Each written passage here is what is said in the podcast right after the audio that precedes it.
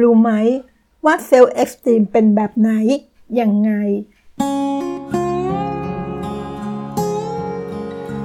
โลกไม่หยุดนิ่ง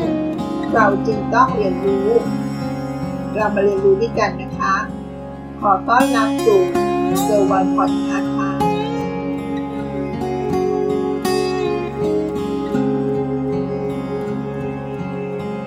สวัสดีค่ะ เขาบอกว่า self-esteem นั้น ก็คือการที่เราเห็นคุณค่าในตัวเองนะคะเคารพในตนเองทำให้เราสามารถใช้ชีวิตอย่างมีความสุขได้นะคะ เขาบอกว่านิสัย 6 อย่างของคนที่มี self-esteem จะเป็นลักษณะยังไงมาติดตามกันนะคะ ก่อนอื่นมาดูความหมายของ self-esteem กันก่อนนะคะ ความหมายก็ตรงตัวเลยค่ะ เราต้องเห็นคุณค่าของตัวเอง เราต้องยอมรับในสิ่งที่เรามี ในสิ่งที่เราเป็น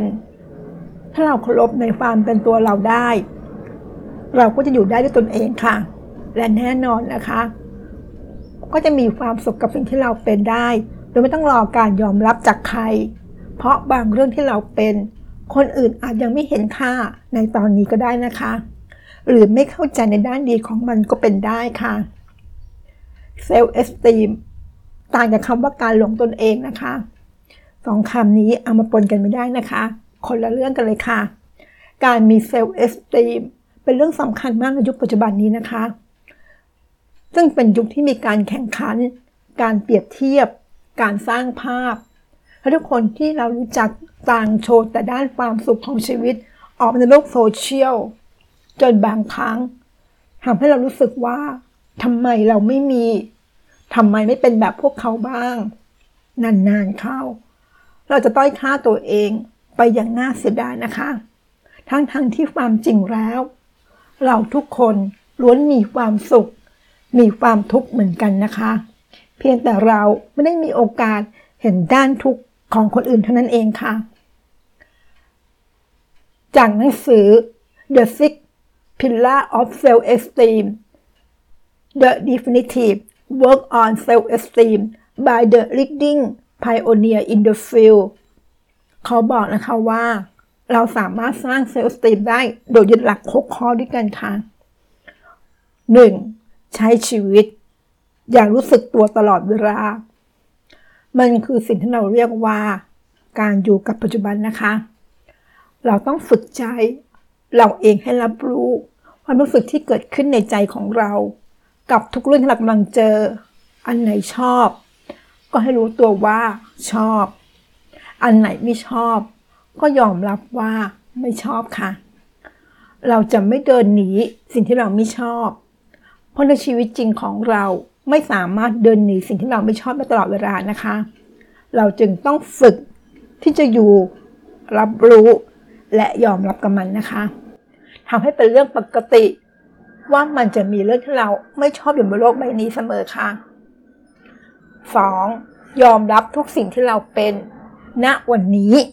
อย่างไม่มีเงื่อนไขค่ะ ยอมรับว่าทุกเรื่องที่เรามี ที่เราเป็นตอนนี้ คือส่วนผสมของตัวเราที่ผ่านการสะสมมาตลอดค่ะ แม้ว่าหลายเรื่องจะยังขัดใจเราอยู่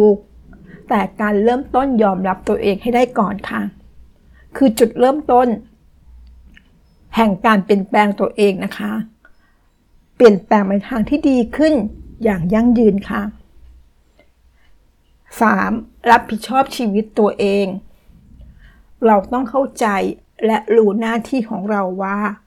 ชีวิตเราเป็นของเรานะคะ จะสุขจะทุกข์ ก็เป็นหน้าที่ของเราที่ต้องจัดการกับมันด้วยตัวเองค่ะ ไม่ใช่หน้าที่ของคนอื่น ที่จะมาจัดการแทนเราได้นะคะ ทุกทางเลือกทุกการตัดสินใจ เราต้องเป็นคนทำและยอมรับผลที่ตามมาด้วยนะคะ ไม่โทษคนอื่น เมื่อผลออกมาไม่เป็นดังใจ และไม่คาดหวังให้คนอื่นมาทำให้เรามีความสุขด้วยค่ะ 4. เชื่อมั่น และแสดงออกในจุดยืนของตัวเองนะคะ เราเชื่ออะไร ต้องการอะไร มีความเห็นต่อเรื่องนั้นอย่างไร เราสามารถบอกให้คนอื่นรู้ได้นะคะ ไม่ใช่ปล่อยให้ใคร เอาเปรียบหรือยอมรับสภาพแบบไม่มีทางเลือกค่ะ แต่ต้องเป็นการแสดงออกเชิงบวก ไม่ก้าวร้าว หรือโอ้อวดด้วยนะคะ 5. ใช้ชีวิต อย่างมีความหมาย เดินหน้าไปสู่จุดหมาย เป้าหมาย ตามแผนที่เราของชีวิตที่เราวางไว้นะคะ การใช้ชีวิตอย่างมีจุดหมาย เป้าหมาย จะให้อะไรกับตัวเองมากกว่าที่เราคิดนะคะทำให้ชีวิตของเรามีความหมายค่ะ 6. ซื่อสัตย์ต่อตนเอง เราคิดอย่างไร เราเชื่ออย่างไร ก็ใช้ชีวิตตามนั้นค่ะ ถ้าเราไม่เชื่อตัวเองก่อน ก็อย่าหวังว่าคนอื่นจะมาเชื่อเรานะคะ การเชื่อและใช้ชีวิตตามแนวทางที่เราเชื่อ เป็นการแสดงออกที่ชัดที่สุด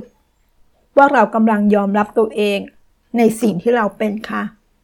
เมื่อเรายอมรับในตัวเองได้อย่างหนักแน่น อย่างหมดหัวใจแล้วนะคะ การยอมรับจากคนอื่นก็เป็นเรื่องรองสำหรับชีวิตเราเลยค่ะ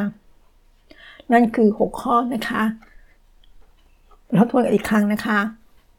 ข้อที่ 1 ใช้ชีวิตด้วยความรู้สึกตัวตลอดเวลา 2. ยอมรับทุกสิ่งที่เราเป็น อย่างไม่มีเงื่อนไข 3. รับผิดชอบชีวิตของตัวเอง 4. เชื่อมั่น และแสดงออกในจุดยืนของตัวเอง 5. ใช้ชีวิตอย่างมีความหมาย และ 6. ซื่อสัตย์ต่อตอนเองค่ะเซลล์เอสตีมเป็นสิ่งที่เราต้องสร้างด้วยตัวเองนะคะ สามารถทำทั้งหมดพร้อมกันได้ทันทีแต่ต้องให้เวลากับตัวเองสักระยะนะคะกว่าจะเริ่มเห็นผล อย่ารอให้ใครมารักเรา เพราะเราคือคนแรกที่ควรรัก และภูมิใจในตัวเองที่สุดค่ะ สวัสดีค่ะ ติดตามเกอร์วันพอดคาสต์ได้ที่เฟซบุ๊กยูทูบ Anchor พอดคาสต์